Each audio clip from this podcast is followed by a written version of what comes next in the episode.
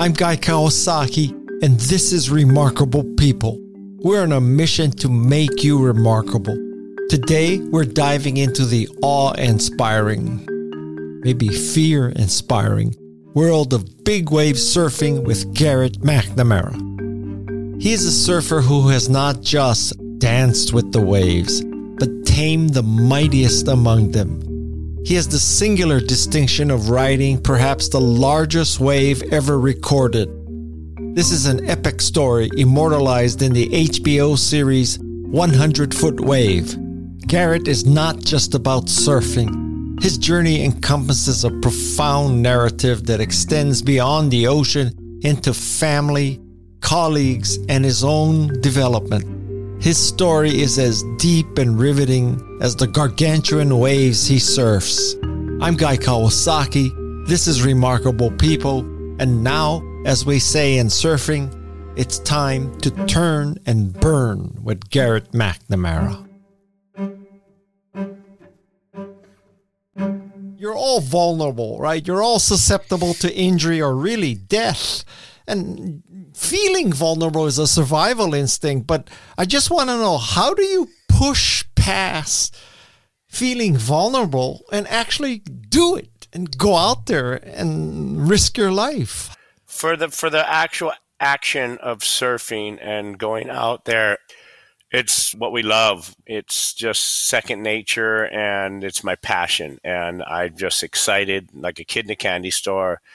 I don't really ever get butterflies. I never really get nervous. I definitely get excited. That's what I have. I always have to slow myself down because I get so excited. I get so worked up that I can't wait to get on the waves, can't wait to be out there.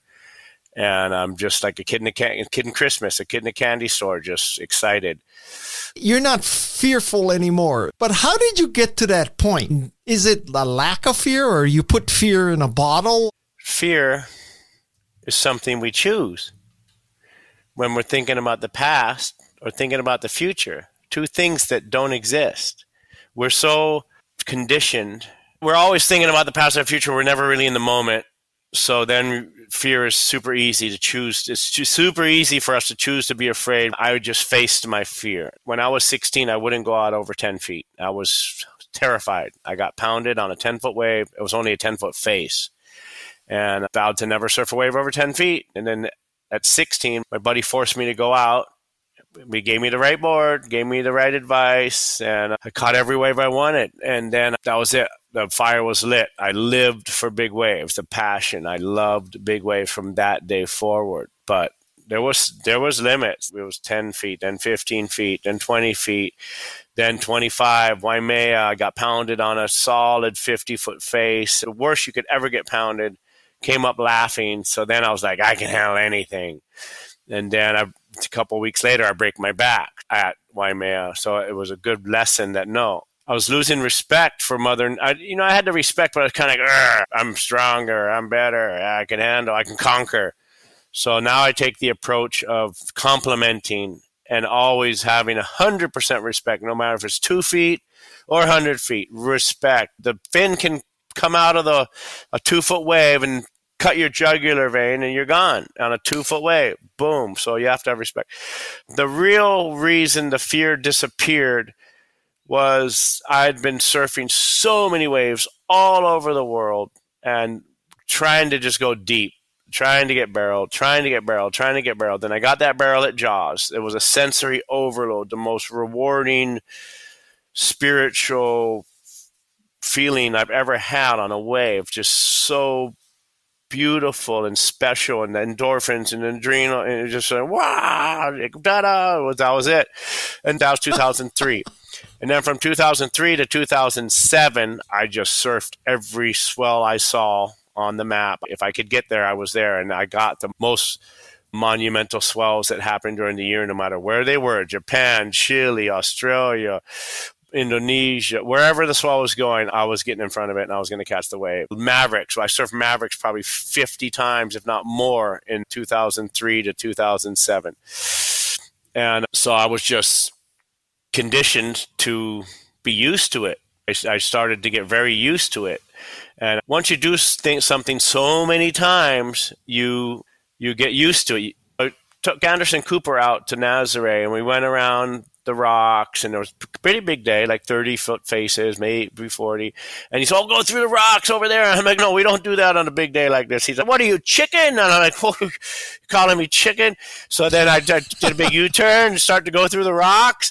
And right when we get in front of the rocks, the most dangerous place in the world where Cody was, he falls off the jet ski. And the wave is coming, so I had to turn around, pick him up, pluck him, and then go through the rocks. And then I tell him, what's up? You're not afraid? What's going on? I don't have any fear, but I'm wondering, what about you? And I don't have fear in the ocean. And he's like, oh, no, I've been through so many dangerous situations where you just get sensitized. You desensitize. And the fear, it's more of a natural thing. It's like more like a walk in the park. And I went to Alaska, the glacier wave.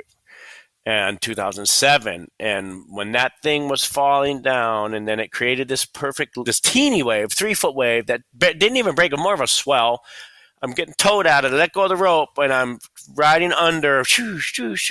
And then I look up behind me, and it's 300 feet tall, and it's a mile wide, and in reality, that whole thing could fall off at any time if the whole glacier wanted to move forward. But any little pinnacle anywhere along the whole mile can fall at any time.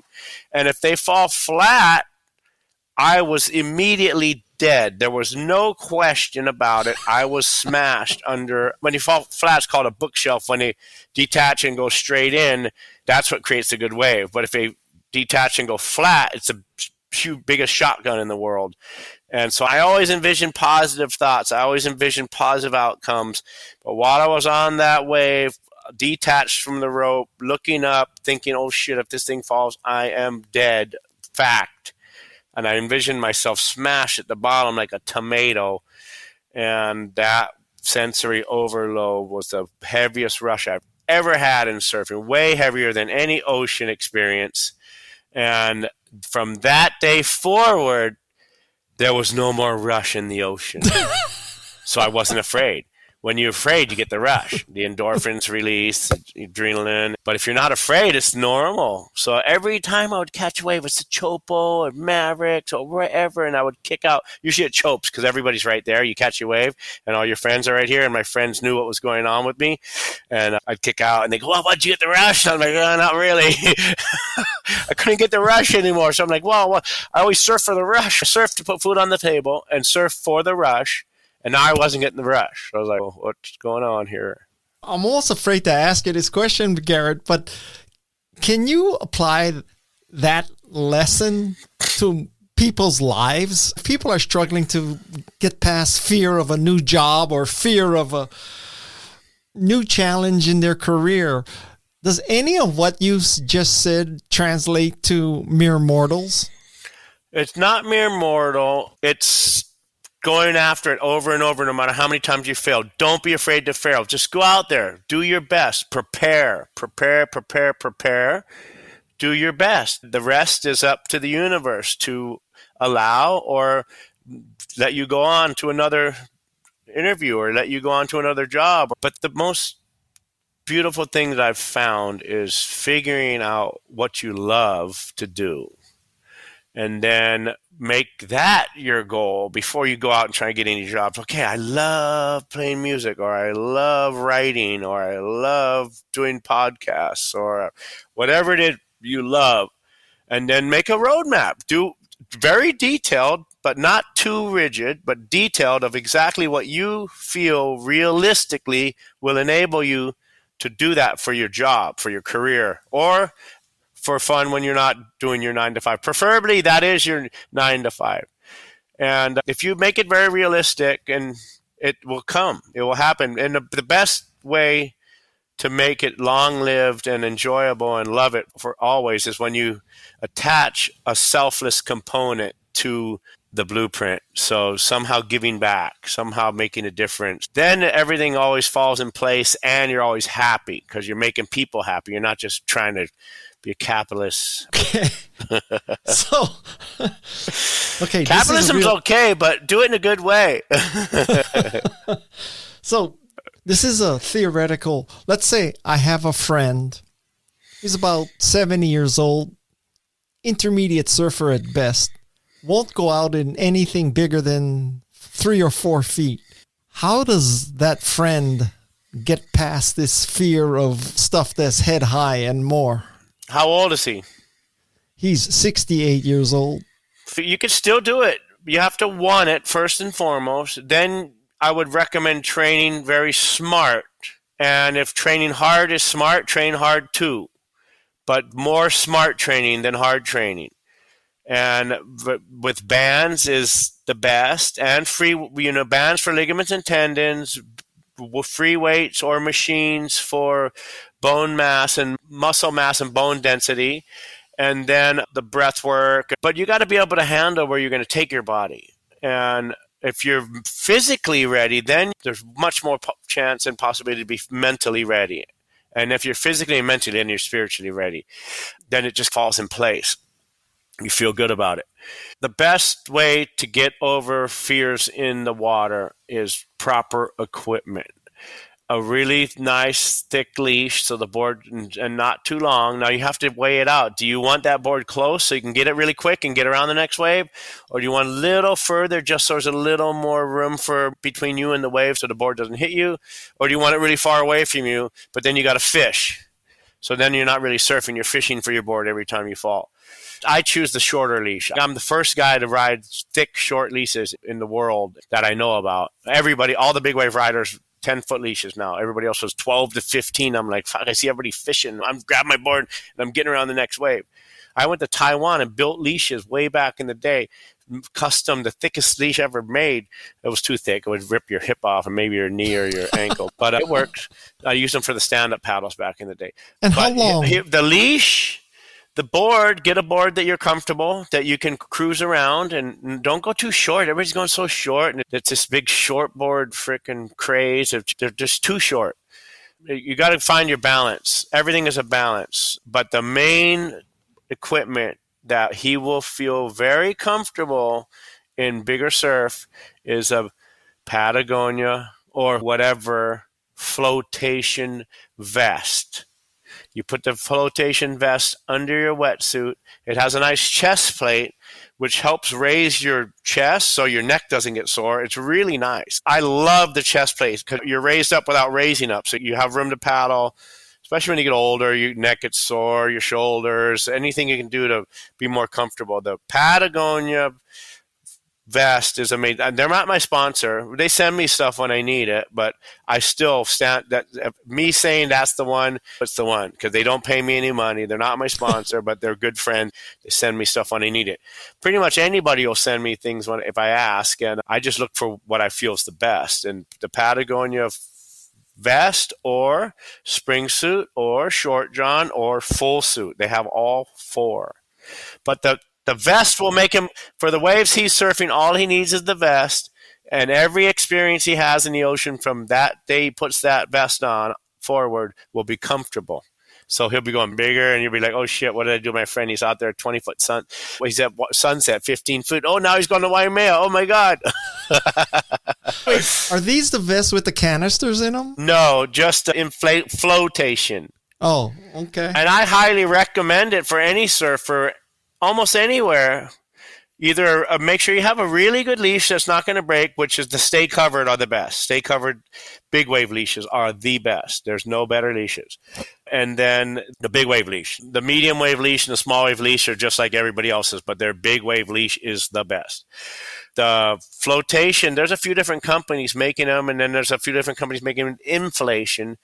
But for what every average surfer can utilize, one, to be super comfortable. Two, so they guarantee pop up if they black out somehow. Whether the board hits them or they hit the reef or hit the sand, they're going to pop up. You don't even need a full flotation. I, back in the day, before anybody, cut my life jackets up, glued them into my wetsuit, and everybody like, there's all the guys like, oh, Garrett, what's he doing? He's crazy. He's got flotation.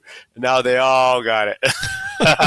I wasn't crazy. I felt very confident because I had flotation. I was going to come up sooner or later. So I would go on any wave, anywhere, anytime. It didn't matter if I was going to make it or not. I was going. So that made everybody think I was crazy. Jeez. Okay. for this theoretical 68-year-old, 5'10", 200-pound person, right? What length board to surf a 10-foot wave? A 10-foot face? Yeah. Arrow has a frickin' 7.6 that he made for Jake Davey. That's thicker and wider. Yeah. I rode it at Punta Conejo, and I was on top of the world. I was just so happy I could turn. It was light. It was functional, and I could catch almost any wave I wanted. He's not Garrett McNamara. No, but I'd have my shoulder. My shoulder doesn't work. He probably paddles better than me. I only paddle my 10.6 these days. I don't even paddle a shortboard ever. And that was a shortboard for me, 7.6. It was 7.10 and a 7.6. They were both really good. I ordered a board just recently, right in between both of them. Hopefully, it's as good. It's a 7.6, but the shape is in between the 7.6 and the 7.10. Okay. Just conceptually, is it 10 times harder to surf a 100-foot wave than a 10-foot wave, or does it go up logarithmically? 10 times harder. When you compound things like that, we were just with Rocco from Malibu, who just moved to New Zealand, and he was breaking all these mathematical equations down. It was just incredible. I was blown away that this pro skater turned skate revolutionary guy who's had all the biggest companies in skating, and he went to school on his own, I guess, after skating, and learned freaking all the way to chemistry. And he was just breaking all the stuff down about the 5G and about the hertz and the microwaves. And he knew every number and every equation. I was just blown away. Now, I have no idea if it's 10 times harder, but if you think about it, you're going a lot faster. There's a lot more consequence. Every wave is unique. And you could get your worst beating. Like, one of the worst poundings I've ever had in my life was at 25-foot faces at Waimea Bay, a 12-foot day just breaking. And it took me so deep, and I was touching the bottom, and I had a skinny leash, and I couldn't come up. Didn't have the new equipment we have these days, and it was scary. And that was the most scared I've been underwater. But then I've had 50-foot, 60-foot waves and thoroughly enjoyed it, not scared at all, just loved the pounding underwater. But when you're actually riding, I usually love my underwater rides more than above the water because they're just so exhilarating. There's so much more there. So you're at the mercy of the ocean. You have no control.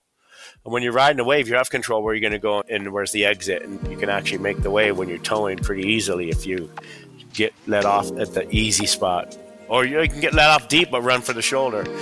So 10 times harder. You're going faster. There's so much more water. It depends on the conditions. If it's smooth Cortez Banks and you got bumpy Nazaré, and if you got a 100-foot wave at Cortez and it's smooth and glassy, and you have a 10-foot wave at Nazaré and it's bumpy, it might be harder at Nazaré. The conditions are what dictate how hard it is. The consequence of falling, it'll be 10 times worse usually. But like I shared, that 12-foot wave gave me one of my worst pounding.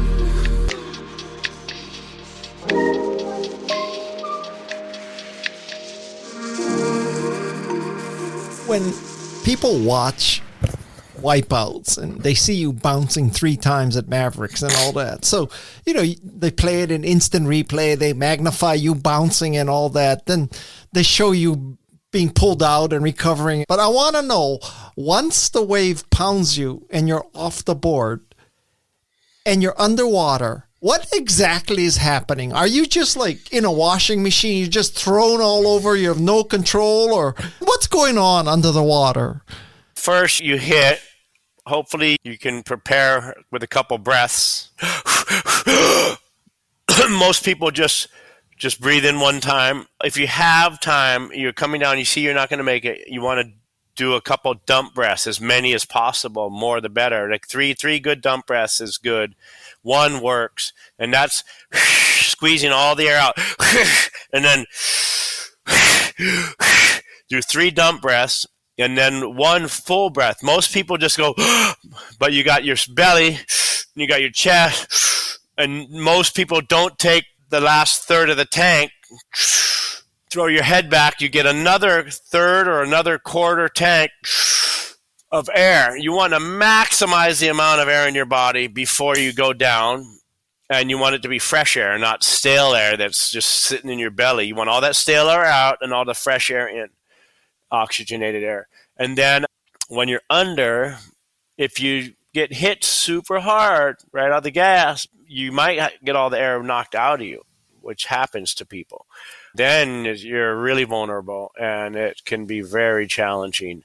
But normally you can hold your breath. Normally you're underwater, and you're spinning in every direction. You're going up, down, around, in this way, parallel to the bottom in circles, around, up, and down towards the bottom and above the surface, and sideways, every direction. Imagine you're in a washing machine on spin cycle. And then, for lack of a better person, King Kong grabs the washing machine and starts shaking in all directions. And that's you under the water. And the whole time you're trying to relax, doing your best to relax, not to use any energy, but at the same time trying to stay in a ball. Keep your body, your limbs in, you retract your legs up a little bit, try not to get ripped apart. Because it can rip you apart, and it can rip your arm apart, it can rip your leg apart, your groins, your hip, your... Yeah, it's a very, very vulnerable spot to be in. Normally, it just shakes you really good and lets you go. It's been my experience. My God, Garrett, I surf 2 to 3 foot waves, and I've fallen and being total disoriented, and I'm like stroking, and I'm trying to get to the surface, and I'm actually going down, and I hit my head, and this is in a 2 foot wave. I just cannot imagine what happens to you at Nazaré or Mavericks or Piahi. It boggles my mind. Different animal. Yeah. Different monster. Everyone's so different as well.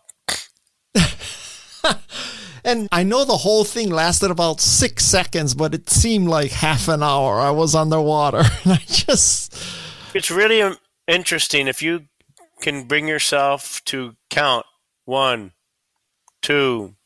You never really get over 5 to 15 seconds, and that's easy for us. And when you count, you relax because you know, it's 1, 2. You're totally relaxed. But if you don't count, then you can't really judge how long it is, and you just feel like it's forever if you're not relaxing. If you're relaxing, you can handle it. But if you don't relax, and the funny thing is, on the small waves, that's when you get more exhausted because you're trying to get up. You're on this little 6 foot face and you're trying to swim up.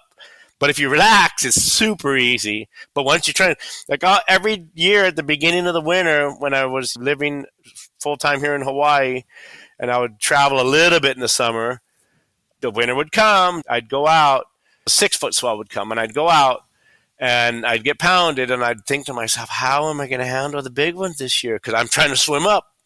But then when the big one hits you, you're like, okay, here we go. That's a life lesson right there.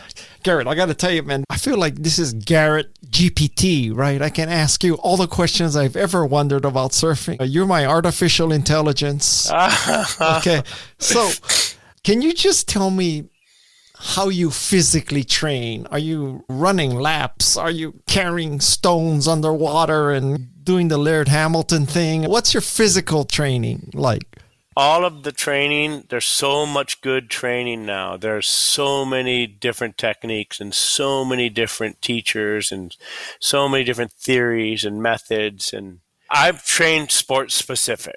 I train to be able to stay in the water, and I don't do anything that I don't feel will enable me to stay in the water, and I don't overdo anything. And I love the bands. I love the weights. I've never was a swimmer. To be honest, I can barely swim. I can dog paddle easily to the beach, and I love dog paddle. I love just like cruising. And I mean, if I got a sprint, I can throw in a stroke. And but I've never learned how to properly swim. Just recently, somebody shared with me a few things. They said, okay, swim down the beach. So I swam down the beach. And she said, okay, just do this and just do that. And it was, wow, big difference.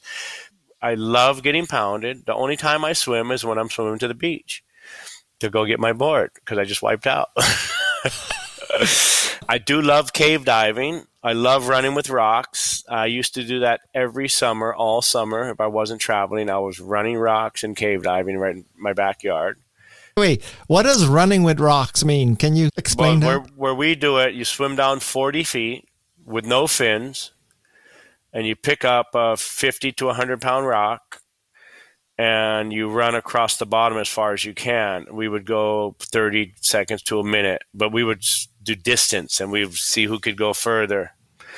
My buddy Ocone, he and I were just like machines, and they had a Red Bull rock running contest on the west side. And me and Ocone, I think I used to beat him mostly, but we kind of battled each other. But I'm pretty sure I beat him most of the time. He wasn't really a surfer. He surfed a bit. But he was a badass skateboarder, Red Bull skateboarder. And they had the Red Bull thing on Makaha, and I was traveling. He went and did it. He beat everybody by 75 yards. So I was bummed I wasn't there to at least challenge him or maybe beat him. But wait, he beat everybody by 75 yards? Yes. Or he got 75 yards 75 total? More yards than everybody. Holy cow. So like they probably all went like 50 and he went 125, something like that. So that's like saying he could run the length of a football field holding a 50-pound rock under the water 40 feet? Yes. Oh my God. But we would push it. We would push it so far that when you're coming up for that 40 feet, you got your full breath, but you're barely swimming up. You're a couple strokes. And glide, and glide. And then as you're getting to the surface, I've numerous times, I saw the frickin' black closing. I was almost passed out, red as my lip. It was just like big wave riding. You see that right before you pass out, your lips come through and you get the air.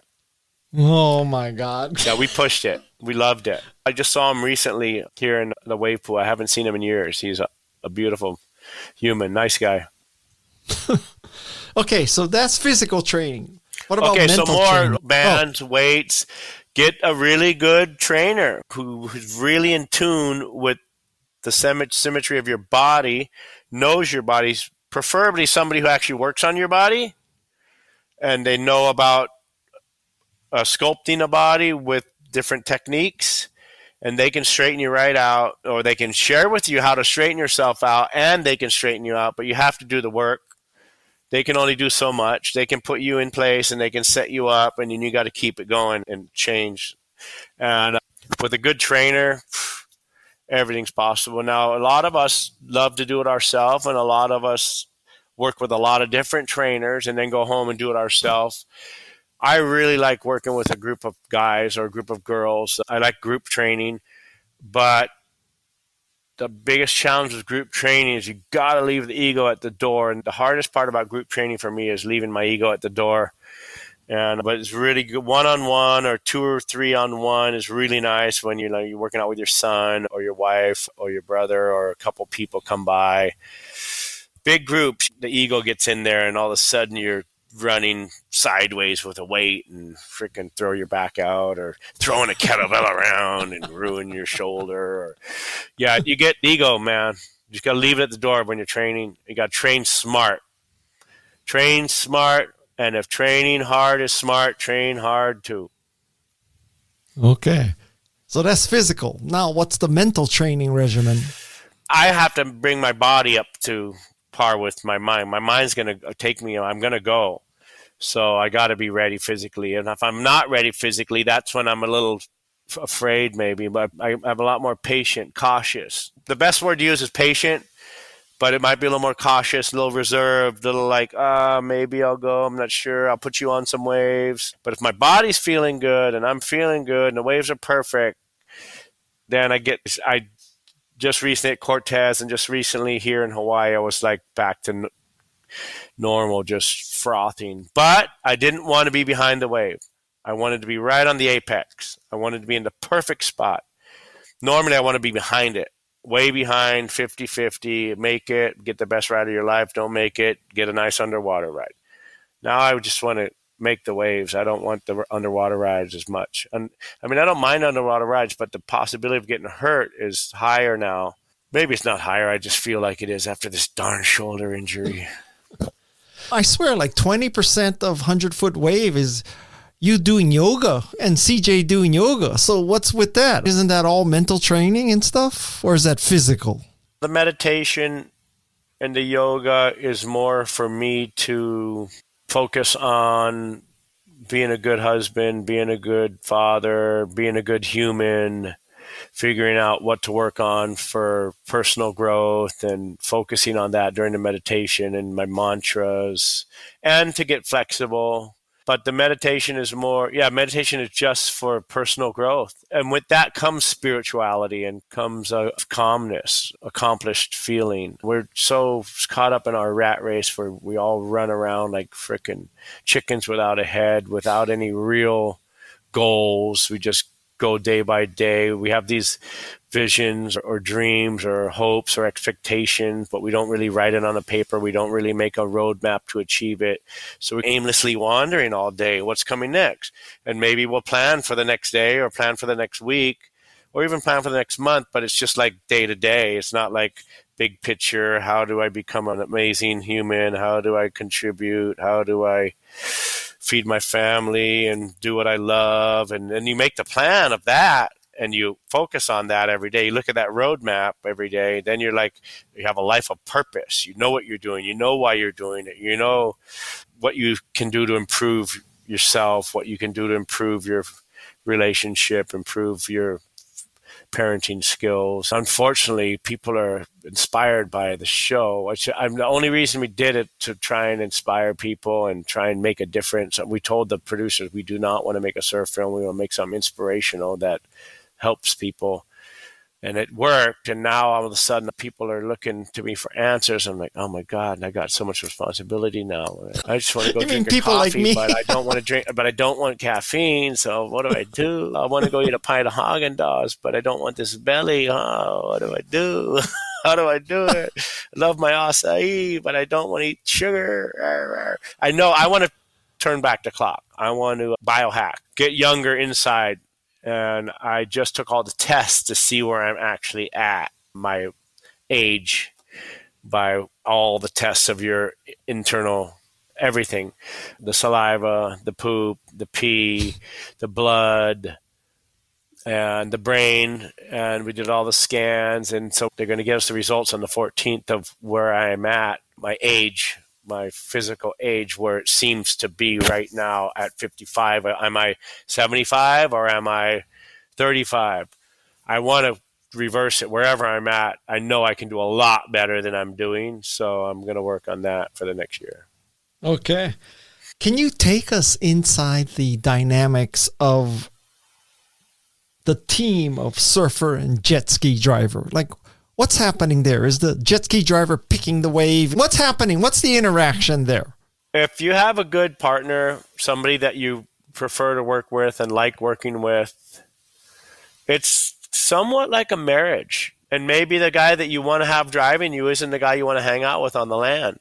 Maybe you have different goals, but that's not really a good way. It's better to find somebody that you have the same values and same interests and same goals, and work together to achieve whatever it is you guys want to achieve. I love Cody more than anything. He's given me my world record wave. I've changed my life with Nazaré and was always there for me, always. Then we went out to Cortez and he couldn't put me on the wave and I lost it. I was lost the plot. I was screaming and yelling.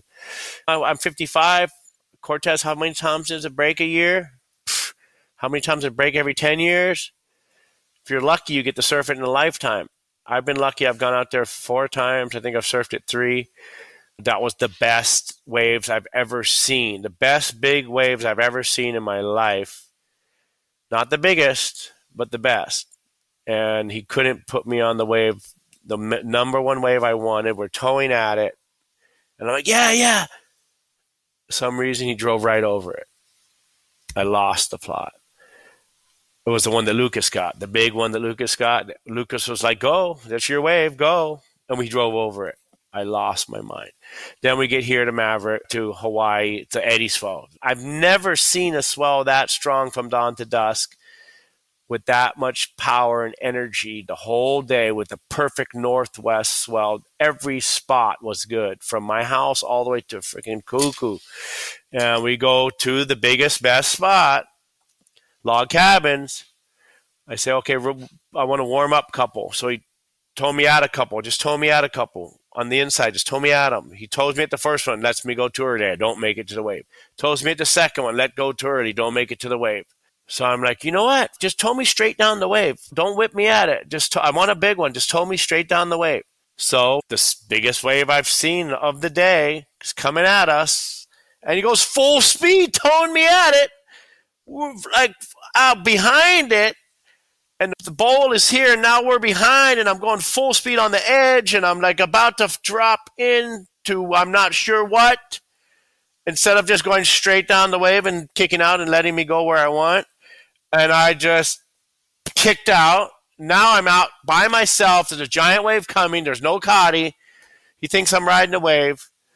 Luckily, I didn't get caught by the second one, or that would have been really bad. And then I lost the plot again.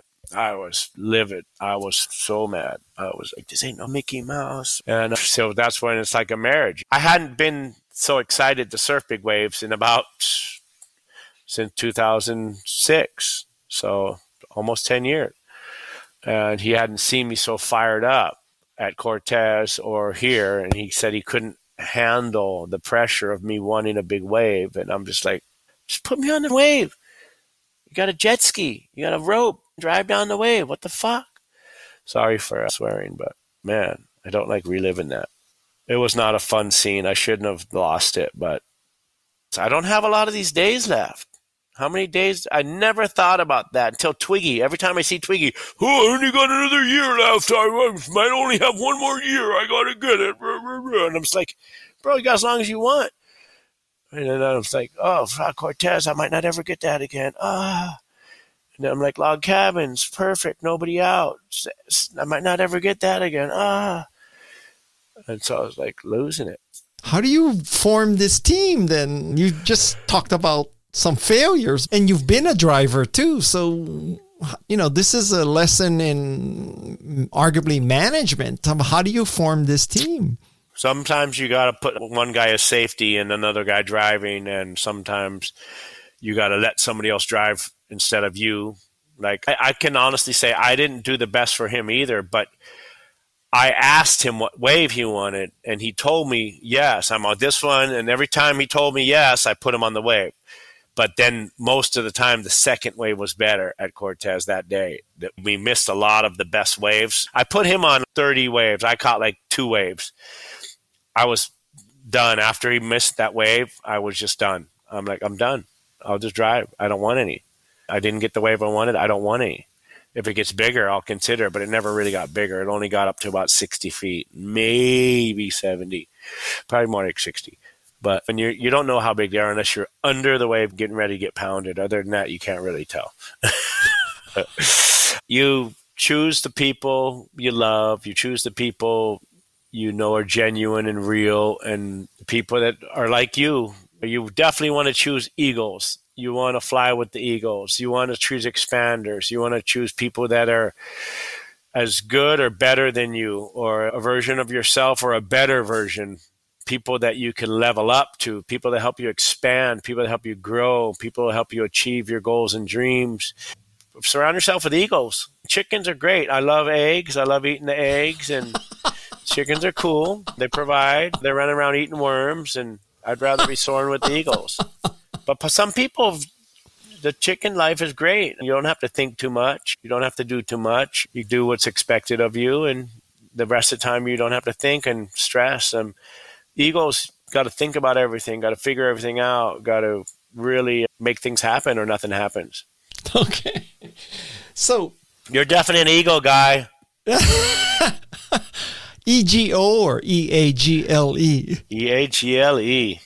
Eagle. So you look like a an eagle right now. Yeah. Yeah, I'm also the guy I was describing who's 68 years old who won't go out in a wave that's 6 feet.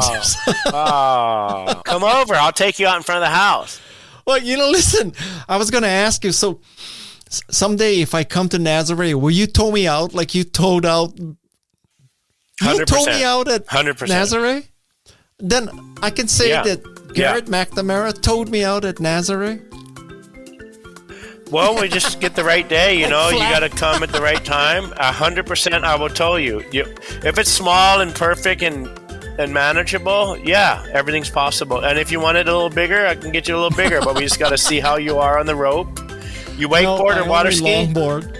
Okay, we might have to, if you're gonna do some wake surfing during the summer. Go on to wake surfing. It's super fun. You'll love it. Okay. You'll love it. You can even do it on your longboard. Up next on Remarkable People. Overcoming challenges and obstacles. When doctors tell you that you can't do something, doesn't mean that you can't. So there was me. The story was about me, Andrew Cotton, and CJ. CJ had a horrific back and knee, but mainly the back, and I had the shoulder. And three guys that the doctors told me shouldn't ride big waves anymore, or maybe won't be able to.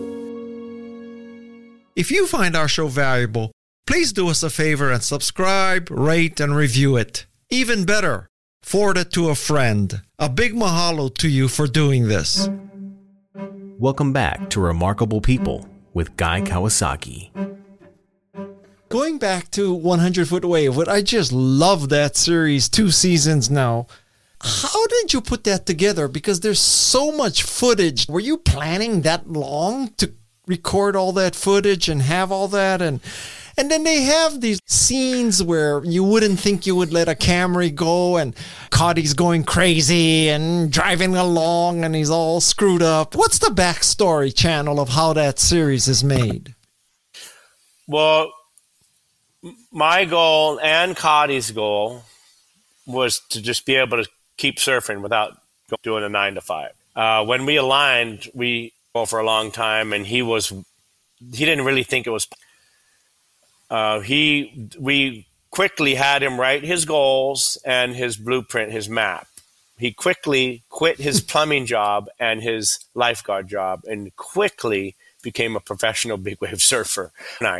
He struggled for a while. He would just barely make it, but the goal was just to stay in the water. The goal was to be able to train and surf, and he succeeded mightily. I've had other friends that were on our team that I do write your goal, do it. They're both, don't want to say any names, but they're both aimlessly wandering the earth, not professional surfers. And there could be 100%. They could be making very good money doing what they love right now. But I was in 8 or 9, I was training 2007 for the Eddie, 2006 even. And was it 7?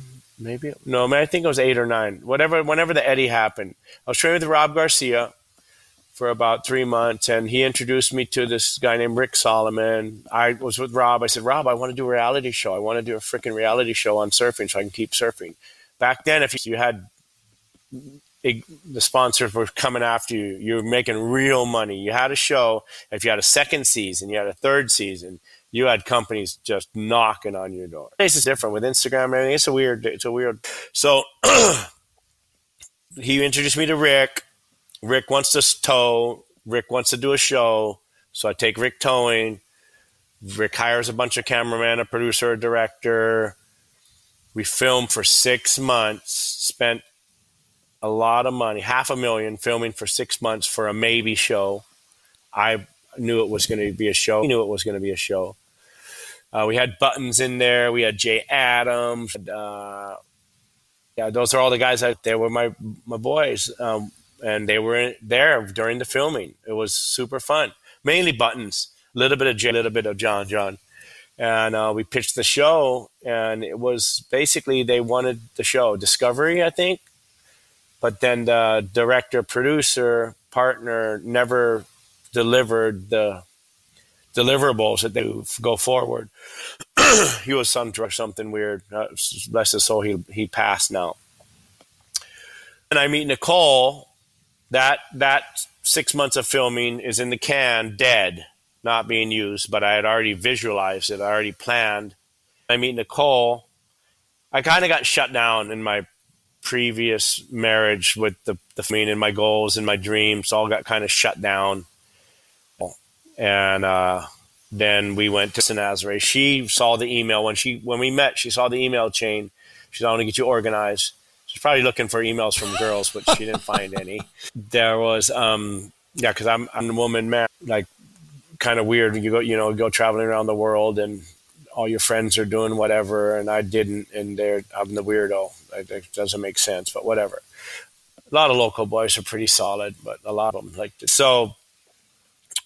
We go to Nazaré. Well, she finds the email. I'd been emailing this guy went nowhere. There was it wasn't going anywhere. It was interest on my end, interest on his end, but it wasn't happening. She saw the email. She said, "Do you want to go?" I said, "Yes." She replied in one. And so it's because of Nicole. The whole thing is because of Nicole. She's my muse. She's my everything. She's the most amazing woman in the world. If only the world could see through her eyes, it would be a much better place. Just so much empathy, so much love, so much passion for everything. So we get there, and they have one cameraman. His name is George Leal. He actually just had a stroke a year ago and pretty should have died. They thought he was dead. He's on the freaking bed, basically dead. They're talking to the family about what are they going to do with his organs. He's laying there. His eyes are closed. They say everything's shutting down action. He somehow wills his eyes open. And they look, oh, his eyes are open. Oh, it's just a reflex. Don't worry. What are we going to do with the heart? What are we going to do with the liver? What are we going to do with the kidney? And then they look, hey, kind of, his eyes are moving a little bit. Oh, George, can you hear us? Blink once. George, can you understand everything? Blink twice. Can you hear everything we're saying? He had 90% of the people locked in syndrome die in 4 months. Their body shuts down. Only one person has this. The rest of the people very few in the world get locked in syndrome. The rest of the people who got it didn't really recover. He's already standing, doing art. He went from frozen month or two to we got him in an amazing facility. The reason I'm sharing this is because there's a GoFundMe page that we raised about $50K or 100. We helped him raise 130. A lot of it was through his contacts, a lot of it through ours. Regardless, he's raised 130 so far. He wants to raise 200, and it's $15,000 a month. And he's been in there, I think, about 9 months. Don't quote me on that. So anybody out there who wants to donate to the man responsible for 100 Foot Wave, the man responsible for capturing the images that made season one, the man who captured in such a special, unique way that the world was able to grab onto those images and be captivated. And he shared it with the world through his lens. Without his lens, it might not have turned out the way. Maybe nobody would still be there. Maybe I would have got there and not like, but since we clicked and I told him, don't turn the camera out. He had a still camera, but it had a video mode. I said, put it on video and don't turn it off. And here's my 5 GoPros and keep them running the whole time because this is special. So we filmed everything. Years with the town. And then the mayor changed. A new mayor came in. Project was dead. We were all, what are we going to do now? He killed what we created himself. And then hopefully that comes out in one of the seasons, how terrible the politics are and how terrible mayors and politicians are. They're just terrible. It's so sad. Most of the world. I don't know if there's any good ones. Okay, I don't know anything about politics. I just know what I hear, and I don't have a TV, and I don't watch anything on the computer. I just look at my Instagram once in a while and look at the Surf Report and check my emails. I don't look at anything else. Wait. So where were we? We were at. Oh yeah, I told him don't turn the camera off. I knew we had gold. We, the second year after filming, the big TV network of Portugal, together with us, made the movie called North Canyon. And then we made Nazaré Calling the second year. And then we made another movie the third year that we didn't let go out because we didn't like it. But the first movie was okay. The second movie was really good. And the third movie didn't make a difference. So we said, no, we're not making no freaking Mimi I movie. You had to make a difference or we're not doing it. So we shut it down. And then we call, okay, so Nicole writes a script for a movie about the human spirit, about overcoming challenges and obstacles. When doctors tell you that you can't do something, doesn't mean that you can't. So there was me, the story was about me, Andrew Cotton, and CJ. CJ had a horrific back and knee, and but mainly the back, and I had the shoulder. And three guys that the doctors told we shouldn't ride big waves anymore, or maybe won't be able to, and three guys that came back. So she wrote that script for a 1.5-hour movie to win an Oscar. That was her goal. No, she doesn't go for no potatoes. She was going for the Oscar, 100% get an Oscar. So her cousin married Joe Lewis, who was a senior vice president, he co-founder.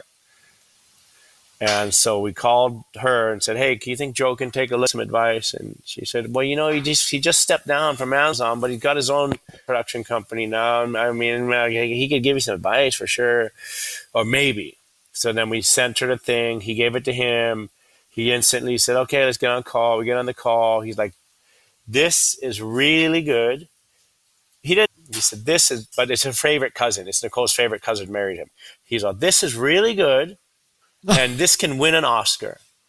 And if you want any advice, he didn't like, oh, I want to do it. I want to produce it. He kind of like, and if you want me to, I mean, it's really subtle, soft, not very direct of his excitement to be involved. And he said, but if you want me, it was just really like kind of strange that it wasn't like, okay, you can win Oscar. You can win Oscar. And like Nicole's like, what? Here, take it. You produce it. Because Nicole was going to produce it herself, well, guerrilla style with some Portuguese guys and blah, blah, blah. And it was only going to be a 1.5-hour movie. And we have this hard drive that has the first 3 years. We have this hard drive that has the first. It goes in one ear and out the other. They every interview I hear them say, "Oh, and then the hard drive pops up. They didn't tell us about the hard drive." I said, bro, we told you times. And this is a docuseries. It's not a 1.5-hour movie. And Nick lost it. She's like, "Fuck no, docuseries. I want to win an Oscar. I want to do a movie." And then, Joe's like, don't worry, we can win an Emmy. She's like, I don't want no fucking Emmy. This is true story. This is how she's gnarly. She'll manifest whatever she wants and make it happen because she's like so good at knowing what to do and how to do it and when and what's important to the world. So that's the main thing. She always takes a selfless approach to everything. First and foremost, what's important. And so we said, okay, I'm going to, more, we can share more, we can tell more stories. But then they get involved and they start twisting it and crap. We have no control. We don't have, legally, we can't give any input. They don't have to listen to anything we say. We gave away all rights. The season one was exactly her script, just by chance, because she knew what was there. She knew what was there. And they followed slate. They could have done 3 seasons with what they had. There was so much footage, so many crazy, fun, out-of-this-world situations that we... See, they have an editor go through all the... They have 4 editors go through all the footage who have no idea what they're going through, who never watched the first 2 movies that we did on, and send it to this other editor, Zach, and then they craft whatever they want to craft, and then they send it to Chris, and then Chris goes, ooh, okay, that's how we make that good. I just speaking out of turn a little bit, that's how season one went, but I'm like 99% that's season two. Season one, I don't know how many, it's pretty much the same. And so there's about 50 amazing stories and amazing, crazy, dangerous, blah, just so many things that just disappeared that could have been a minimum of 3 seasons. What? And then you should see how much they film now. They shoot 1,000 hours. Really? And they use one. Wow. And they're sauce, so they do all. They're incredible. I don't know how they figure this stuff out, because they don't have anybody storyboarding on location, so they just get this pile of footage, and they're starting to do things a little better nowadays. They're videographers tell the log what they shot, but nobody's storyboarding. Nobody's saying, okay, today this was the monumental thing, and this was the downer, and this is the upper, and this is the good, the bad, and the ugly. They don't do that every day. They need a guy on the land writing good, bad, ugly today. Good, bad, ugly yesterday. Good, bad. And there's so many teams and so many cameras and so many, but they just need somebody at the end of the day. What happened? Well, here's what happened. So I'm supposed to have a call to help them with that. But now Joe is a scripted guy. He's not a documentarian. And Chris is a documentarian, but he's got 50 shows going. So he just sits back and once in a while and masterminds. He's a badass motherfucker. But he's spread really thin. So when it's time, he gets in the trench. When it's crunch time, he gets in there and he goes to work. But until then, he's doing 50 projects. So it's incredible. And without Chris Smith and Joe Lewis, it would have gone who knows where. They are the masterminds. They are the magicians. They are badass. They have the best teams.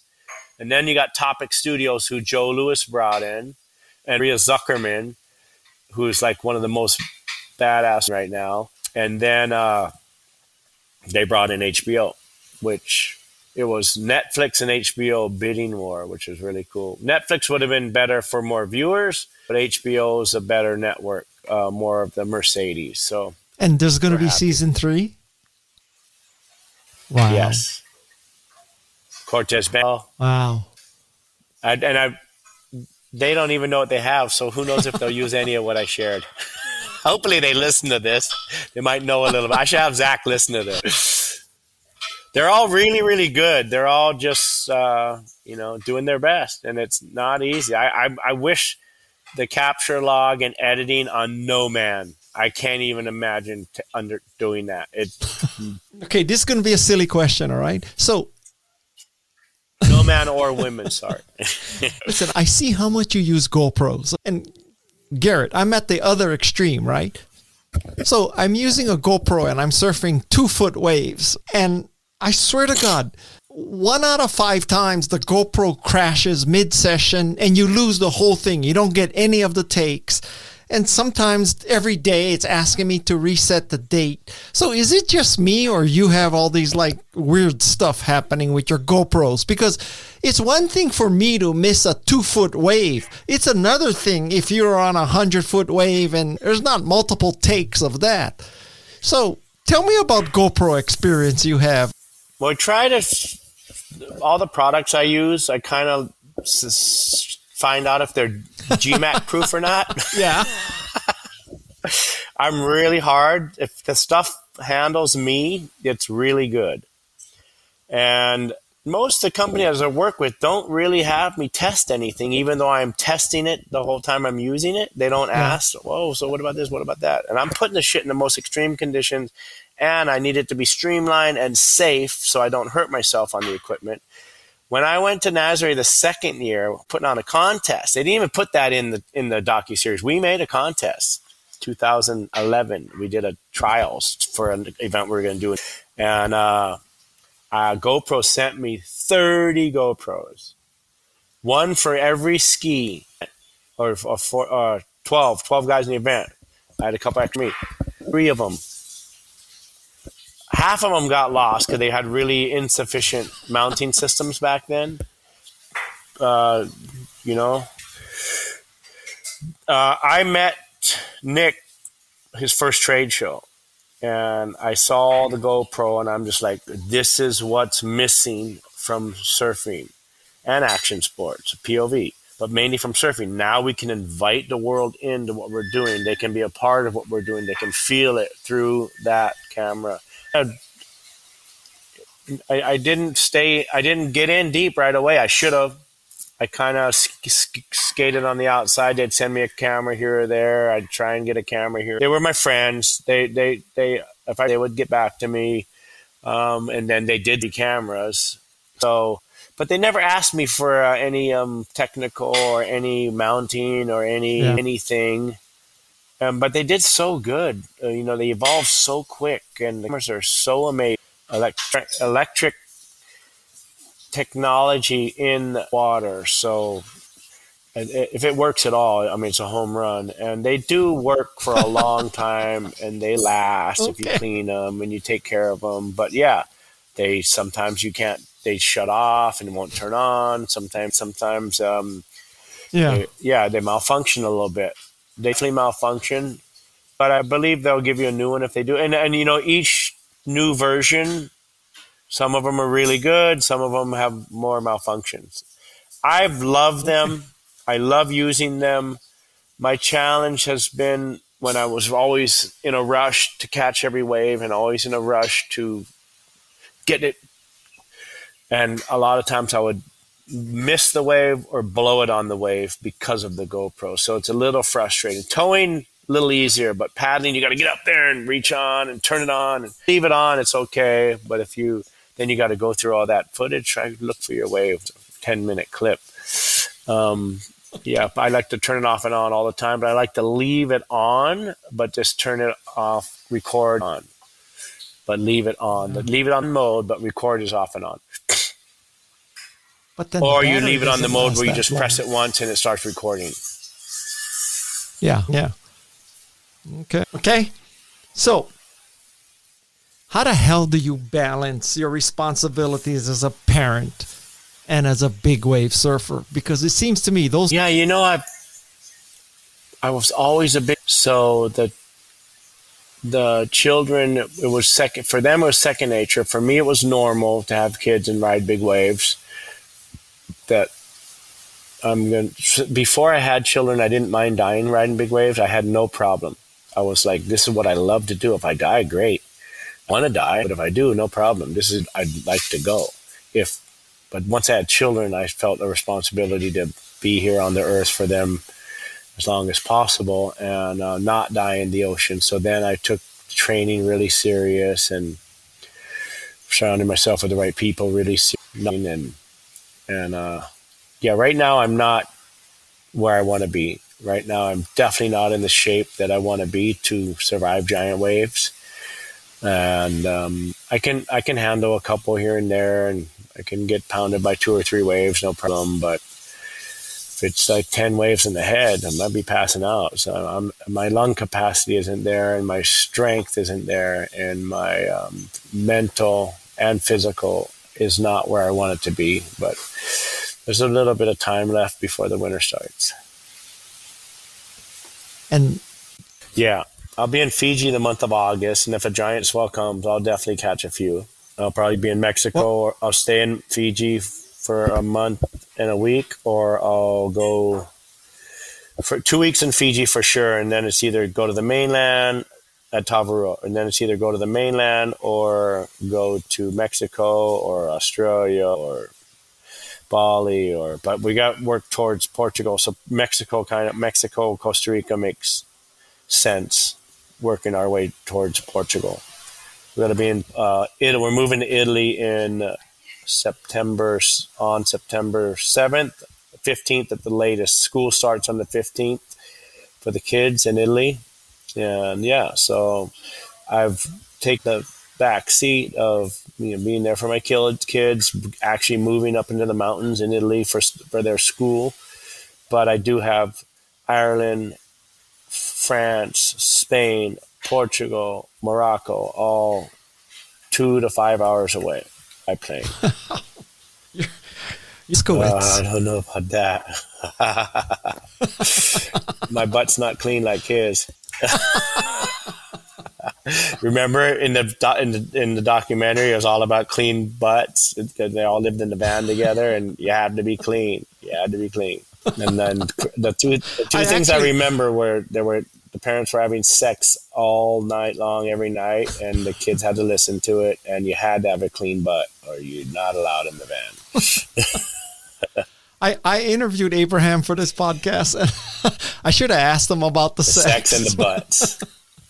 Those are the two things that really stuck out for me. Besides, I love Doc. He's a dear friend. We would talk all the time.